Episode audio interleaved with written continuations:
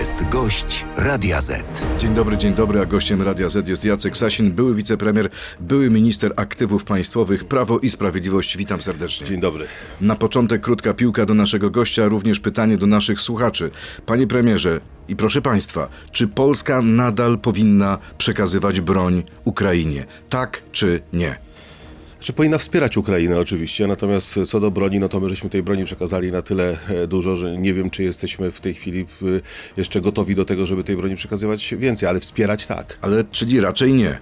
Nie, panie redaktorze, no w miarę możliwości przekazywać, no w miarę możliwości przekazywać, ale nie kosztem osłabienia polskiej obronności, polskich zdolności do zapewnienia nam bezpieczeństwa. Czekamy na odpowiedzi naszych słuchaczy. Czy Polska nadal powinna przekazywać broń Ukrainie, tak czy nie? Zapraszam na stronę radioz.pl. Zapraszam do e, udziału w głosowaniu. Panie premierze, to prawda, że pożegnamy się w pierwszej połowie przyszłego roku już z prezesem Kaczyńskim? Nie. Na zawsze? Nie, nie Ale w sensie oczywiście prezesury. Panie, panie redaktorze, znaczy ja powiem tak, no obserwuję z pewnym zdumieniem taki wysyp w tej chwili informacji o tym, o rzekomym, rzekomych planach odejścia prezesa Jarosława Kaczyńskiego z przewodniczącego partii. Znaczy ja rozumiem, że to jest wynika z tego, że będzie kongres Prawa i Sprawiedliwości, no bo ten termin jest znany, bo jest kadencja i rzeczywiście gdzieś w połowie przyszłego roku e, e, taki kongres e, powinien się odbyć i się odbędzie zapewne. Czyli to nieprawda, że E, prezes natomiast, Kaczyński e, powiedział panu i innym najbardziej zaufanym współpracownikom, że odchodzi? No to, że jest kongres i pan prezes na pewno podda się, e, tak powiem, weryfikacji na tym kongresie, bo to jest oczywiste. Czyli co, wystartuje, Jesteśmy czy nie partią wystartuje? demokratyczną, natomiast e, to będzie decyzja na pewno pana prezesa Kaczyńskiego. Natomiast ja należę do tych, słuchałem tutaj przed chwilą razem z panem aktorem wiadomości, do tych polityków Prawa i Sprawiedliwości, którzy namawiają i będą namawiać pana prezesa Kaczyńskiego, żeby wystartował na kolejną kadencję i był dalej prezesem Prawa i Sprawiedliwości, dlatego, że jego przywództwo e, dzisiaj jest tam po prostu potrzebne. Czyli co, bez Kaczyńskiego PiS się rozpadnie?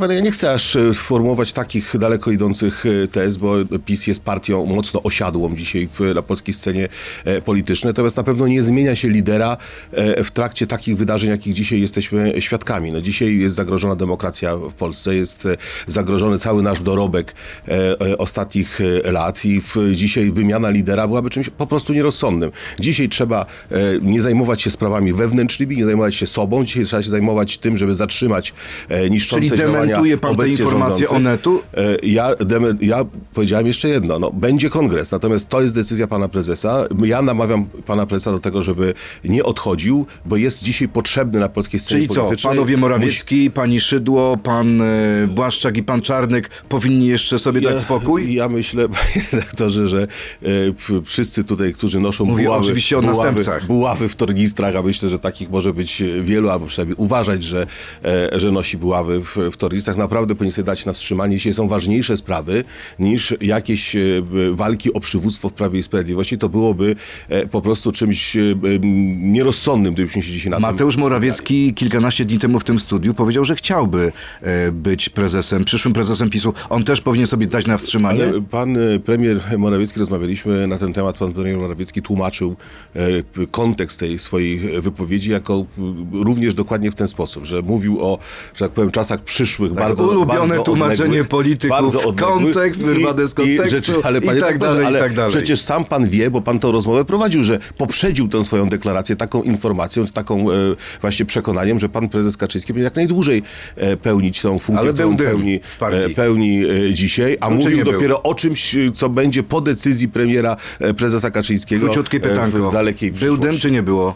Znaczy była jakaś dyskusja na ten temat oczywiście, w, ale wszyscy, wszyscy, łącznie z panem premierem Morawieckim, doszliśmy do przekonania, że dzisiaj wszczynanie tego typu e, dyskusji jest bez sensu, bo dzisiaj nie ma kwestii przywództwa. Dzisiaj liderem Prawa i Sprawiedliwości jest Jarosław Kaczyński i myślę, że przez długie lata jeszcze tak pozostaje. Podyskutujmy teraz o innej sprawie, bardzo ważnej. Dwie godziny temu ze względu na zmasowany atak rosyjski na Kijów poderwano z polskich lotnisk nasze samoloty, samoloty sojusznicze. Wczoraj Donald Tusk był w Kijowie i powiedział, że uczyni Polskę najbardziej wiarygodnym sojusznikiem Ukrainy. Premier Tusk naprawia ostatnie błędy PiSu. Ale ja myślę, panie doktorze, że to my, nasz rząd właśnie spowodował, że Polska była tym e, i jest zresztą dalej tym najbardziej wiarygodnym sojusznikiem Ukrainy. To my byliśmy rzecznikiem wspierania e, Ukrainy w czasie, kiedy e, nie było to takie oczywiste. Ale pamięta pan ostatnie tygodnie rządów agresji. PiSu? Panie- Pamięta pan sprawę ukraińskiego zboża, protestu przewoźników, wystąpienia pana prezydenta Panie Zeleńskiego? redaktorze, ale to, co powiedziałem przed chwilą, nie zwalnia nas z tego, że byliśmy y,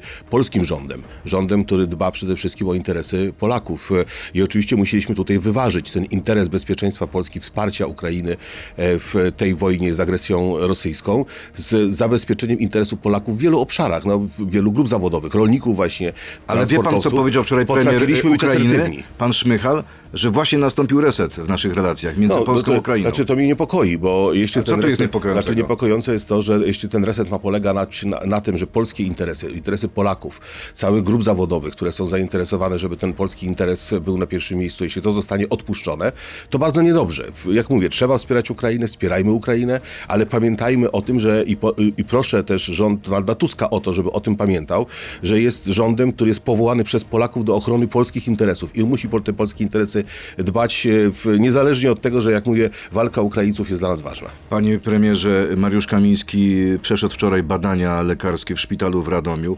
Został już y, odwieziony z powrotem do zakładu karnego. E, w jakim jest stanie?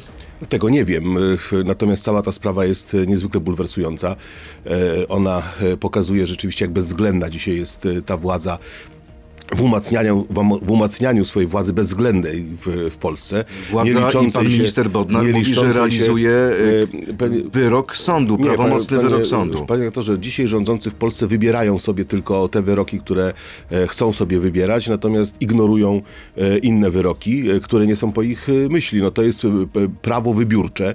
To jest coś, co w państwie demokratycznym w żadnym wypadku nie może mieć miejsca i nie może być zaakceptowane. Ja przypomnę, że panowie, obaj panowie wspomniani, pan minister e, Kamiński i minister Wąsik, zostali ułaskawieni skutecznie przez e, pana prezydenta. Potwierdził to Trybunał Konstytucyjny, potwierdza to bardzo wielu prawników, komentarzy również do kodeksów. Ich posiadanie przez nich mandatu poselskiego zostało potwierdzone przez Sąd Najwyższy. To wszystko jest ignorowane. No dobrze, ale E, jest też decyzja Izby Pracy i ale nie, panie doktorze, ale decyzji- nie ma Izby Pracy. Izby jest, Pracy jest opiera się pan wskazana- marszałek Nie, nie, no ale panie doktorze, no to, że jakby część sędziów Sądu Najwyższego postanowiło zbuntować się przeciwko e, e, porządkowi prawnemu, nie może być tutaj żadnym usprawiedliwieniem. Właściwa Izba orzekła w tej sprawie. E, Mamy stanowisko pierwszej prezes Sądu Najwyższego również w tej sprawie. Ono jest jednoznaczne. Dobrze. I nie ma tutaj pola Panie premierze, dyskusji. czy to prawda, że Prawo i Sprawiedliwość jest y, wściekłe na prezydenta Dudę? Że nie dokonał ponownego aktu łaski? Drugiego aktu łaski wobec pana ministra Kamińskiego i e, byłego ministra Kamińskiego i byłego e, ministra Wąsika. Ja w żadnym wypadku nie dostrzegam żadnej wściekłości na e, pana prezydenta. A widział pan tych wypowiedź pana prezesa Kaczyńskiego? Ale wypowiedź pana prezydenta Mówił do pana, pana posła Lipca, że ta sprawa zainicjowana przez prezydenta w tym trybie może potrwać jeszcze rok. No, ale to Mam jest- nadzieję, że prezydent się zdecyduje i w końcu ich uwolni. Pamiętam, że to jest tylko chłodna ocena tego, co się dzieje. No, nie jest to żaden, żadna pretensja do pana e, prezydenta w żadnym wypadku. Prezes Kaczyński nie ma pretensji do prezydenta? Jest, my chcielibyśmy wszyscy. Ale to brzmi jak Nie, pretensja. ale to nie brzmi wcale właśnie jak pretensja, natomiast to bardziej jako pretensja do ministra Bodnara, który e, w, ignoruje tutaj, jak powiedziałem, te rozstrzygnięcia, o których przed chwilą e, mówiłem, e, ale również e, nie bierze pod uwagę tego humanitarnego aspektu tej e, sprawy, bo przecież nic nie stoi na przeszkodzie, żeby na czas postępowania zawiesić wykonywanie kary. Mógłby to zrobić, a tego e, nie Pana robi. zdaniem, do kogo dzisiaj należy ten ruch? Do prezydenta Dudy czy do ministra Dzisiaj, Bodnara? w dzisiejszym stanie, takim jakim dzisiaj mamy, do ministra Bodnara. On e, dzisiaj, jakby no, można powiedzieć, piłka nieładnie, piłka jest po jego e, stronie. Natomiast my wszyscy byśmy oczywiście bardzo chcieli, żeby panowie ministrowie jak najszybciej opuścili zakłady e, karne i w tym sensie również odczytuję tą wypowiedź pana prezydenta dla Super Expressu, że pan prezydent podziela również to oczekiwanie. Właśnie, ja się zastanawiam, I o co w- chodzi, dlatego że mamy dwugłos. pan- Najpierw prezydent mówi, że tak, ich zwolni, a potem kilkanaście godzin później pan minister Mastalerek komunikuje, że to nieprawda, że nadal obowiązuje tryb obecny. Ja odczytuję to jak w ten sposób. Pan prezydent jest w niezwykle trudnej sytuacji. Z jednej strony e, ma stan prawny, który jest, e, przekonanie o tym, że obaj panowie zostali skutecznie ułaskawieni, obronę swoich prerogatyw prezydenta, które dzisiaj są kwestionowane. Konstytucja jest łamana tutaj przez e, rządzących w Polsce, a z drugiej strony właśnie bierze pod uwagę ten element humanitarny, ten aspekt humanitarny. I jest tutaj, no można Czyli powiedzieć, co, panie bardzo premierze, trudnym dylemacie. czyli jeśli pan minister Bodnar nie, Bodnar nie zwolni obu panów, prezydent wtedy dokona drugiego ale, aktu łaski? doktorze, No, ale to nie jest pytanie do mnie. No ja nie, doradzam panu prezydentowi, ani nie jestem ministrem w kancelarii Dobrze. e, pana prezydenta Dudy. Pan prezydent podejmie na pewno taką decyzję, jaką uzna za słuszną i która będzie zgodna z jego kompetencjami. A teraz krótka piłka, odsłona numer dwa. Poproszę również o krótkie odpowiedzi tak albo nie. Zełęński postawi teraz na Tuska, a nie na Dudę. Tak czy nie? No ale tego nie wiem, co zrobi Zełęński. W- To byłoby nierozsądne, gdyby tak zrobił. To Czarnek powinien zastąpić Kaczyńskiego na fotelu prezesa PiS. Panie doktorze, ale już na to odpowiedziałem. No nie ma dzisiaj takiej dyskusji. Kto, to be, kto zastąpi kiedyś prezesa, to zdecyduje o tym e, kongres, ale to będzie, mam nadzieję, za długie lata. Jeszcze jedna krótka piłka. Boję się, że podzielę los Kamińskiego i pójdę siedzieć. Tak czy nie? Nie, nie, nie mam takich obaw. Nie ma pan takich obaw, a my y, spoglądamy na wyniki naszej sądy. Proszę państwa, sonda dotyczyła pytania, czy Polska nadal powinna przekazywać broń Ukrainie. Tak odpowiedziało 52% uczestników, nie 48%, więc tutaj można powiedzieć, opinie są wyrównane. Przechodzimy teraz do internetu na Radio ZPL, Facebooka i YouTube'a. Dziękuję bardzo. To jest gość Radia Z. Czyli mamy takie 50-50. Część uważa, że tak, część uważa, że już nie. Jak pan to wytłumaczy? Znaczy, no myślę, że tym przekonaniem, że Polska zrobiła naprawdę bardzo wiele w e, tym zakresie. My byliśmy tym krajem, który szczodrze przekazy- przekazywał uzbrojenie Ukrainie i robiliśmy to w czasie, kiedy rzeczywiście nie wszyscy podzielali ten pogląd, że tak należy e, robić. E, Jest takie chińskie przysłowie, kto szybko daje, dwa razy daje. I rzeczywiście my byliśmy tymi, którzy od razu stanęli przy Ukrainie, nie wahaliśmy się wtedy, kiedy Niemcy przekazywali hełmy, a wielu wiele krajów nie chciało przekazywać uzbrojenia. E, My to robiliśmy. E, I myślę, Pytanie, że, czy- myślę, że pytanie, czy- Polacy uważają po prostu, że zrobiliśmy swoje w tej sprawie. No właśnie, pytanie, czy nie prowadziliśmy za bardzo polityki uczuć, sympatii, a nie polityki interesów? Bo y, no, wiemy, jak sytuacja wygląda z, polskim, z polskimi przewoźnikami, z ukraińskim zbożem, czy na przykład ekshumacjami. Pamiętam, że to się nie kłóci ze sobą, mogę powiedzieć. E, Uczucia i e, sympatie w polityce również mają e, znaczenie. Oczywiście cała ta sympatia e, jest, by, była i jest, myślę, w Polsce po stronie Ukraińców. E, To oni są tutaj ofiarą, oni zostali e, napadnięci. Czujemy taki moralny również e, w, w, moralne zobowiązanie, żeby im pomagać. To zresztą, ale, ale to jest też zgodne z naszym polskim interesem, bo e, Rosja jest krajem agresywnym, krajem, który nam również zagraża i dzisiaj Ukraińcy walczą z rosyjskim imperializmem również w naszym imieniu.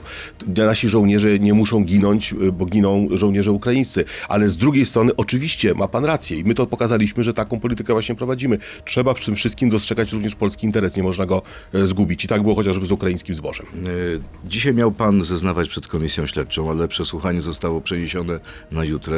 Na jutro. Co, co się stało? Nie, nie, to nie było absolutnie z mojej inicjatywy, to było z inicjatywy e, przewodniczącego komisji. W- Dostałem informację, że jest taka prośba, żeby przesunąć Czyli to jutro, o której się e, zaczyna o przesłuchanie? 13.30. O 13.30. Będzie pan spał w ogóle tej nocy?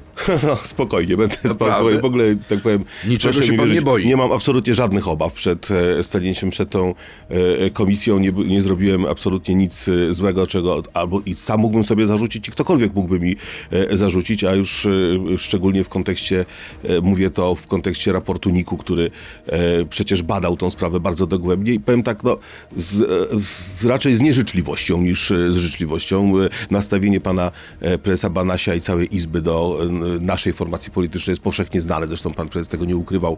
E, Mieliśmy okazję wysłuchać taśmy, e, gdzie mówił o swoim politycznym zaangażowaniu.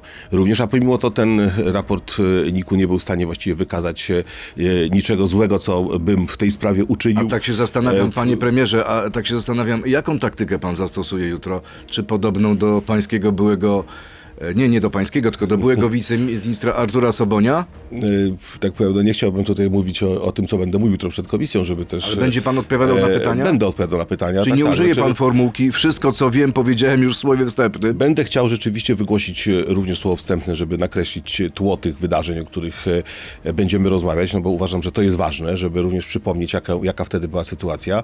E, Natomiast nie będę uciekał na pewno od odpowiedzi na pytanie, nie mam w tej sprawie nic do ukrycia. Czyli nie będzie powtórki za Artura Sobonia? W tym sensie nie. Dobrze, Najwyższa Izba Kontroli, tak a propos pana prezesa Banasia, twierdzi, że część aktywów Lotosu została sprzedana przez Orlen spółce Saudi Aramco za cenę o ponad 7 miliardów złotych niższą niż wynosiła ich prawdziwa wartość. Prezes Obajtek popełnił błąd życia? To, że ja czekam z niecierpliwością na opublikowanie tego raportu NIK-u, bo na razie tylko jakieś przecieki są wypuszczane przez e, Najwyższą Izbę Kontroli. Ale to byłby szok, gdyby E, tak się ja, stało. Ale, panie doktorze, ale to jest bzdura, kompletna bzdura. Znaczy ja z niecierpliwością, e, wręcz z drżeniem, ale takim takim nie obawy, tylko, e, tylko ciekawości.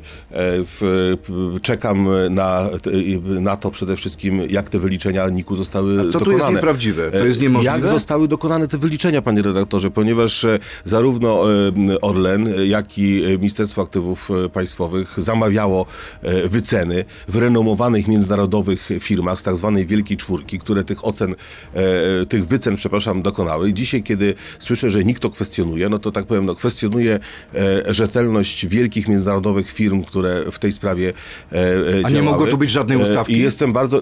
Jakiej ustawki? No, znaczy, no to byłoby wywrócenie, że tak powiem, no, można powiedzieć, pewnego porządku już nie polskiego, ale światowego w tym zakresie, w zakresie tego typu transakcji, więc jestem bardzo ciekaw, jak nikt to wyliczył. Bo jest pan w- pewien, że Orlenu nie sprzeda- Lotosu nie sprzedano za bezcen? Nie, no jestem tego akurat pewien, bo czy po pierwsze jestem pewien, że nie sprzedano Lotosu, no bo to jest w ogóle pierwsza nieprawda. Nie sprzedano Lotosu. E, e, e, mówimy tutaj 30% tylko... No udziału właśnie, w rafinerii. W rafinerii. 30% udziału w rafinerii. Rafineria to jest jeden z elementów Lotosu, a nie Lotos. I 30%, No, czyli część. i 30%, Czyli czyli, część. mniejszościowy pakiet. I, zrobi, I ta transakcja, panie redaktorze, wynikała nie z tego, nie z naszego widzimisię, nie z tego powodu, że ktoś chciał w Polsce coś sprzedawać czy prywatyzować, bo nasz rząd akurat był rządem, którego, który niczego nie sprzedawał. To był wymóg Komisji Europejskiej, żeby e, taka transakcja e, nastąpiła, żebyśmy mogli w ogóle połączyć Orlen z Lotosem, co z kolei było sine qua non przetrwania Lotosu i e, na to również są e, dokumenty, bo Lotos w tym stanie rzeczy, w kryzysie energetycznym, który się w tej chwili toczy, miałby wielkie problemy, żeby w ogóle przetrwać. I z tych przecieków medialnych jeszcze wynika, że jest też e, zdanie o panu w tym raporcie.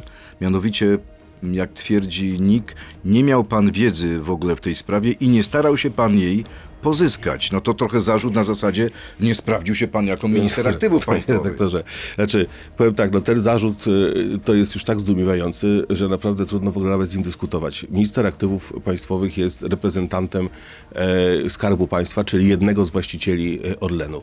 E, Orlen w tym czasie był w 27% Skarbu Państwa. Jak sobie prezes NIK-u wyobraża, żeby e, w, minister aktywów państwowych miał jakąś wiedzę e, inną, jak miałby ją pozyskiwać niż inni akcjonariusze?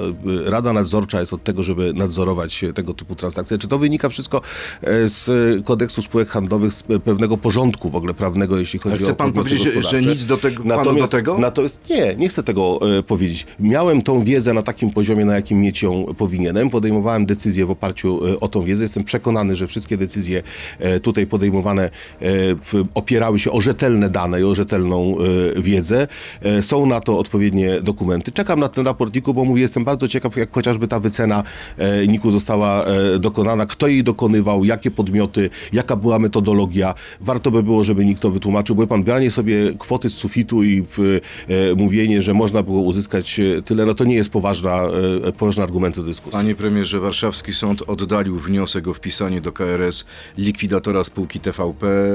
Podobne postanowienie zapadło w przypadku Polskiego Radia. Co w takiej sytuacji powinien zrobić, pana zdaniem, minister Sienkiewicz? Znaczy, no, w pierwszej kolejności powinien się podać do dymisji, no bo to jest całkowita kompromitacja jego i jego e, działań. Od początku działał Ale wiemy, że się nie poda, wiemy, że przegraliście Od też początku- głosowanie w no, sprawie wotum no, nieufności. No, tak, taka jest arytmetyka sejmowa, no ale to pokazuje, że ta władza rzeczywiście e, nie ma wstydu po prostu, bo e, podjął minister Sienkiewicz dwie kolejne próby przejęcia telewizji. One pod względem prawnym obie okazały się e, nieudane, bezprawne, bo najpierw, przypomnijmy, e, najpierw e, zmiana e, rad nadzorczych i zarządów, odmowa wpisania do KRS-u z argumentacją, że te działania były bezprawne. Następnie druga próba poprzez likwidację również okazuje się w tej chwili bezprawna. No, tłumaczenia ministra Sienkiewicza i jego kolegów z rządu żenujące. Nie uznają tego za obowiązujące. Ale pan minister mówi tak, bo on się kompletnie tym nie przejmuje. Mówi, że to jest tylko informacja wpisana do KRS-u. O wszystkim zdecyduje na końcu sąd i nie ma to żadnego znaczenia dla TVP i Polskiego Radia. No ale w ogóle... I mówi ani kroku A, wstecz. no właśnie, no ale ta władza właśnie idzie na ko- kompletny tak zwany rympał, no bo jeśli kolejne decyzje e, sądów, wyroki, e, orzeczenia e, nie mają dla nich żadnego znaczenia, no to w jakim kraju dzisiaj żyjemy? Czy żyjemy jeszcze w państwie, gdzie prawo ma jakiekolwiek znaczenie? Czy prawem jest tylko i wyłącznie wola władzy? No jeśli prawem jest wola władzy, no to Polska przestała już być niestety państwem demokratycznym i jest e, państwem e, o standardach no, rosyjskich czy białoruskich. E, No czy Polacy to akceptują? Mam nadzieję, że nie. No, ostatnie sondaże pokazują, że no, absolutnie gdyby dzisiaj były wybory, to y, obecnie rządząca koalicja miałaby więcej mandatów niż 15 października. Dobrze, zobaczymy. Po Czyli owocach tak naprawdę tą władzę, zyskuje na popularności, Po owocach tą władzę nie wręcz e, przeciwnie. poznamy. W, no powiem tak, no jest to może taki naturalny, e, zawsze obserwowany trend, że po wyborach ta formacja, która przejmuje władzę, nieco zyskuje e, w sondażach. Te, tym się jakoś szczególnie e, nie przejmuje. Natomiast no, początki tej władzy są e, fatalne. E, nie tylko to, o czym rozmawiamy, czyli nie tylko łamanie prawa, e, nie tylko zakwestionowanie demokratycznego porządku prawnego, ale też niespełnione obietnice. To chociażby, co dzieje się z pensjami dla nauczycieli, tak szumnie ogłaszanymi, gdzie okazało się, że jest oszustwo, e, gdzie jest kwota wolna e, od, poda od podatku w wysokości deklarowanej przez e, tą władzę wtedy, kiedy chciała wygrać i, i wygrywa, wygrywała wybory, szła do wyborów i wiele innych kwestii. Zobaczymy, jak będą wyglądały kwestie budżetowe. Mamy w tej chwili gigantyczną, gigantyczny deficyt. Tylko 20 miliardów więcej niż wy panie redaktorze, tylko, tylko, to, to jest tylko, a dodatkowo w tym, w tym budżecie ukryto również e, całkowicie nierealne e, wskaźniki wzrostu dochodów do tego e, budżetu. Jestem przekonany, ten budżet jest fikcją po prostu, którą Naprawdę? została przyjęta. Tak, Uważa tak, pan, tak że uważam. pan minister Domański stworzył fikcję? Jestem w stanie się, panie redaktorze, z panem założyć, że, że w połowie e, przyszłego roku, znaczy tego roku, przepraszam, Tak. już jesteśmy, co, czerwiec, kiedy, kiedy przejdziemy cykl wyborczy, bo to jest budżet czysto wyborczy, czysty, czystym oszustwem na wybory, kiedy przejdziemy e, cykl wyborczy, będzie, będzie e, totalne cięcie w tym budżecie e, wydatków kosztem programów społecznych, kosztem programów obronnych. Co, wyobraża, Tak przepraszam, panie będzie. premierze, wyobraża pan sobie, że rząd Donalda Tuska likwiduje 13 i 14 emeryturę, likwiduje 800 plus? Tak jestem w stanie sobie to wyobrazić, Ale- ale, przecież oni to już wielokrotnie mówili o 13, 14 emeryturze. Mówili, że utrzymają. No, panie rektorze, no ja gratuluję panu. e, gratuluję, gratu, gratuluję Panie panu premierze. takiego poczucia rzeczywiście, e, że oni to, co mówią, to Panie dotrzymają. premierze, to teraz- Ja mam inne zdanie. Pora teraz na serię pytań od naszych e, słuchaczy. Poproszę o krótkie odpowiedzi, bo jest ich bardzo dużo. Są nawiązania do tego, o czym mówiliśmy już. Pan Wojciech, skoro nie macie nic do ukrycia w sprawie wyborów kopertowych, to dlaczego na komisji śledczej pana były podwładny zachowuje się jak teściowa pana Plichty, która unikała odpowiedzi na każde pytanie, ukrywając tą samą formułkę? Każdy widzi, że Artur Soboń nie chciał powiedzieć prawdy. Chciał czy nie chciał? Ale no, skąd ja mam powiedzieć, e, wiedzieć, e, dlaczego taką taktykę Ale podobała się panu, czy nie? Nie rozmawiałem z nim na ten temat. Ja będę miał, jak powiedziałem, inną taktykę. Nie mam nic do ukrycia w sprawie wyborów korespondencyjnych. E, Wszystko było transparentne, zgodne z prawem i oparte o interes państwa, o poczucie, że po prostu w tej sytuacji nie ma innego Kolejne pytanie jest bardzo ciekawe. Sandra, dlaczego pozwolił pan uwierzyć całej Polsce, że to pan odpowiada za zmarnowanie 70 milionów w wyborach kopertowych, które się nie odbyły? Dlaczego pan tego nie sprostował i kogo pan krył? Ale panie, redaktorze i pani Sandro, przepraszam bardzo, ale ja wielokrotnie e, o tym e, mówiłem, że, e, że to jest wielkie oszustwo. Natomiast no, jeśli po drugiej stronie są w wielkie kto agencje? PR-owskie, tysiące hejterów, którzy są wynajęci do tego, żeby pewną narrację w, wtłoczyć w głowy Polakom, to rzeczywiście trudno z tym walczyć. Trudno walczyć z wieloma dziennikarzami, którzy przyjęli bardzo łatwo tą narrację. Liczę, że ta komisja to sprostuje. Panie redaktorze, 70 milionów wydanych na przygotowanie do tych e, wyborów e, nie zostały wydane skutecznie, dlatego że politycy Platformy Obywatelskiej do spółki z Jarosławem Gowinem e, z- torpedowali te wybory, przeprowadzenie tych wyborów w swoim czystym politycznym interesie wymiany kandydatki, która miała 4% w sondażach. Jarosław.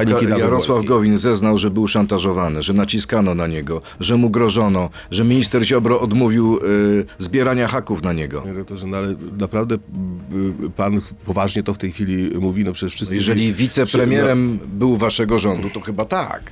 Nie?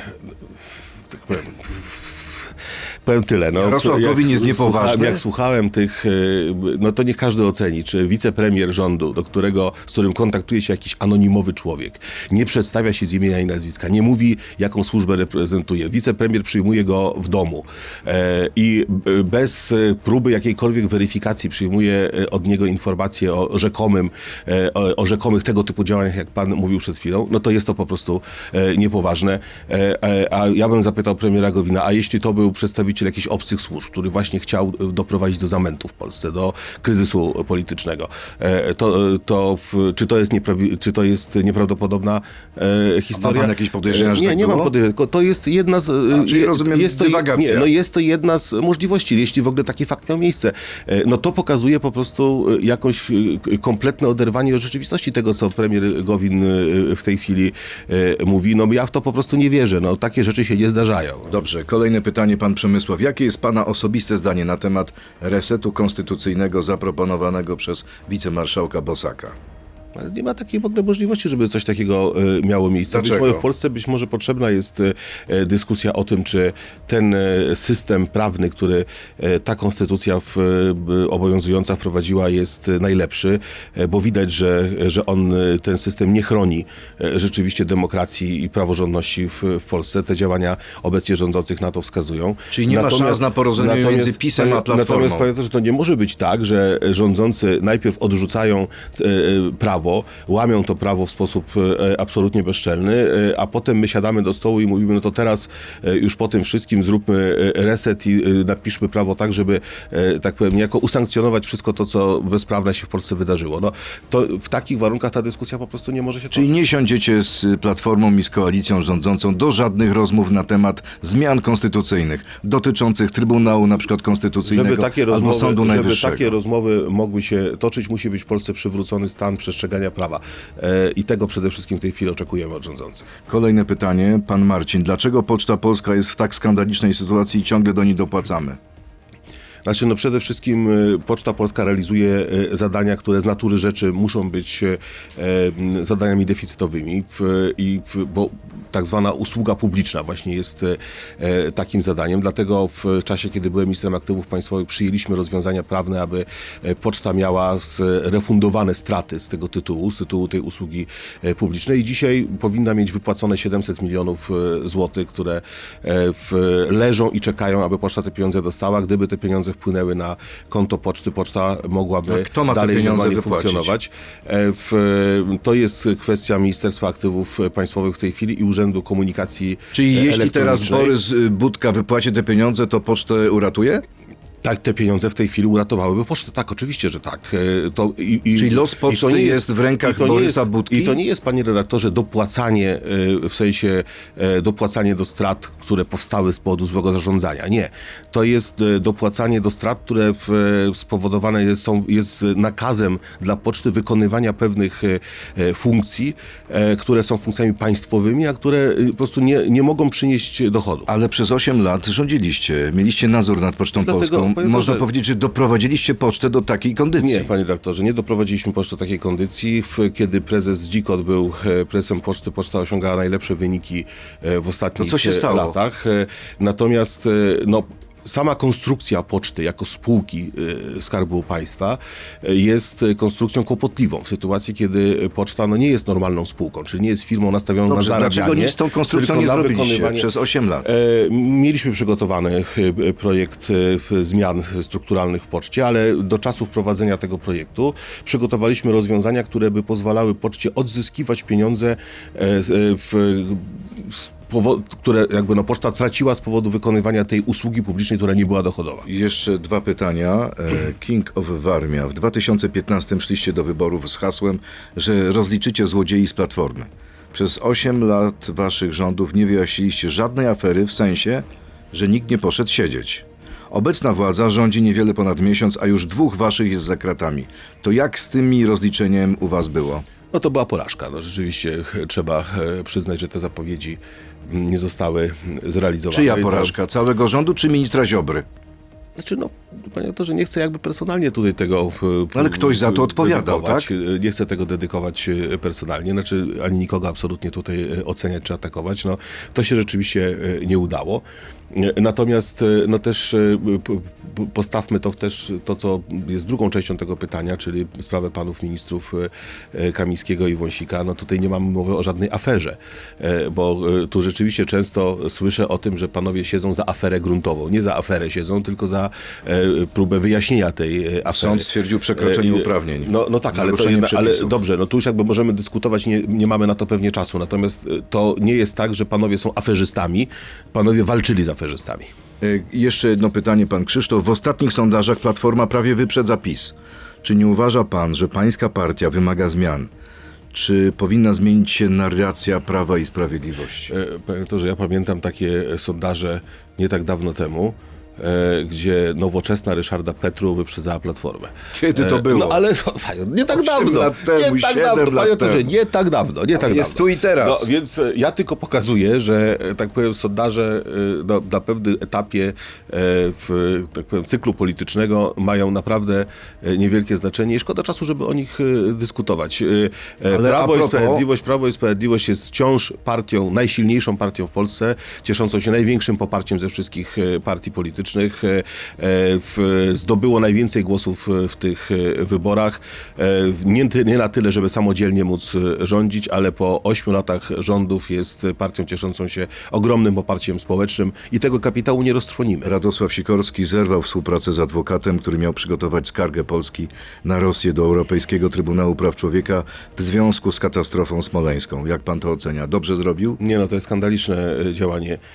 E, Panie redaktorze i szanowni e, państwo, no niestety jakby wraca stare, czyli wraca to, co obserwowaliśmy po samej katastrofie smoleńskiej, kiedy e, tak powiem na kolanach przed Rosjanami oddano to, to śledztwo, nie zrobiono nic, żeby tą sprawę rzetelnie e, Ale wie wyjaśnić. pan, jakie jest wytłumaczenie pana ministra Sikorskiego? Ten list intencyjny z adwokatem podpisano ledwie pięć dni przed wyborami, czyli bardzo późno, mimo poważnych zastrzeżeń co do skuteczności wybranego modelu działania. No to zawsze tam były y, u pana y, ministra i w y, tamtym kręgu politycznym, kręgu Platformy Obywatelskiej powody, żeby tej sprawy nie wyjaśniać. No, powód się zawsze jakiś No znalazł. minister Sikorski uważa, że nawet Nie teoretycznych się- szans na powodzenie nie tego się, wniosku nie, chcę było. Się, no, to jest jego przekonanie, natomiast ja mam inne. Natomiast nie chcę się, tak powiem, w ogóle odnosić do tych tłumaczeń, bo one mnie w żadnym wypadku nie przekonują. Ja ubolewam nad tym, że niestety wracamy do tego, co już było i co znamy, a co się całkowicie skompromitowało, również w kontekście agresji Rosji na Ukrainę i pokazania prawdziwej twarzy Putina, jego e, reżimu, że w dalszym ciągu e, mamy w Polsce ludzi, a dzisiaj są oni u władzy, którzy nie są zainteresowani, żeby tą sprawę skutecznie wyjaśnić, korzystając z wszelkich możliwych e, e, działań, również tych na, e, na arenie międzynarodowej. To na koniec przed nami wybory samorządowe już 7 kwietnia. Słyszał pan, że najprawdopodobniej koalicja rządowa może pójść w dwóch blokach. Na jednej liście trzecia droga, a na drugiej liście razem koalicja obywatelska z lewicą. Czy to może spowodować, że dostaniecie łomot w tych wyborach? Że na pewno wybory samorządowe nie są takimi wyborami, które dla Prawa i Sprawiedliwości są łatwe, ale e, my nie składamy broni. E, pracujemy w tej chwili nad stworzeniem, e, wskazaniem kandydatów e, najbardziej skutecznych, najmocniejszych w tych wyborach. Podejmiemy tą e, rękawicę e, i będziemy też przekonywać Polaków, że to są niezwykle ważne wybory, bo w samorządach rzeczywiście jest bardzo wiele władzy, to jest po pierwsze. Ale widzi pan, Ale wasi drugie- przeciwnicy się łączą, a wy zamierzacie A my się też- z kimś a my też połączyć? jesteśmy połączeni. Na przykład jest możliwy sojusz z Konfederacją? Ale panie to, żeby też jesteśmy połączeni, przecież my jesteśmy Zjednoczoną Prawicą. My zrobiliśmy to już wcześniej. E, połączyliśmy się w duży Ale blok e, to wyborczy. nie wszystkie partie prawicowe mieszczą się w Zjednoczonej Prawicy. Ale e, Jest Konfederacja, jest Polska, jest jedna, która dostała e, 300 tysięcy głosów i trochę podejrzewam wam uszczknęła. Panie, oczywiście, że tak. 1-2%. Oczywiście, że ma pan rację, że uszczknęła. E, natomiast e, no, nie, ma tak, nie można się łączyć na siłę. W, Czyli no, nie ma planów z konfederacją, sojuszu. z konfederacją dzisiaj, panie redaktorze, no, jesteśmy jednak w odrębnych e, e, miejscach. E, My jesteśmy opozycją wobec rządzących. Konfederacja w wielu przypadkach zachowuje się tak, jakby była uczestnikiem tej e, koalicji rządzącej. Na przykład? W E, mam nadzieję, przypadkach? mam nadzieję, no chociażby w atakach na Prawo i Sprawiedliwość, chociażby e, tutaj w Oni tak atakują powiem, i was, i Platformę. no, mam wrażenie, że czasami nas dużo bardziej ostro niż e, Platformę, natomiast jakby zostawmy to, no dzisiaj jakby nie jest nam po drodze. Może to się zmieni, ja nie mówię, że, że nie. W, w, moglibyśmy się pewnie w wielu obszarach dogadać, ja myślę, że nasi wyborcy e, w wielu przypadkach by tego oczekiwali, bo że taki moment również przyjdzie. Nie sądzę, żeby przed wyborami samorządowymi to było możliwe, natomiast na pewno nie odżegnujemy się od współpracy z żadnymi środowiskami, które prezentują w taki no, konserwatywny e, spojrzenie na, na świat, ale przede wszystkim tymi, które są zaniepokojone działaniami tej władzy, łamaniem demokracji w Polsce. Tu musimy postawić kropkę. Bardzo dziękuję za rozmowę. Jacek Sasin, były wicepremier, były minister aktywów państwowych, Prawo i Sprawiedliwość, był gościem Radia Z. Dziękuję, miłego Bardzo dnia. dziękuję również. Miłego dnia. To był gość Radia Z. Słuchaj nas w Radio Z i na player radioz.pl.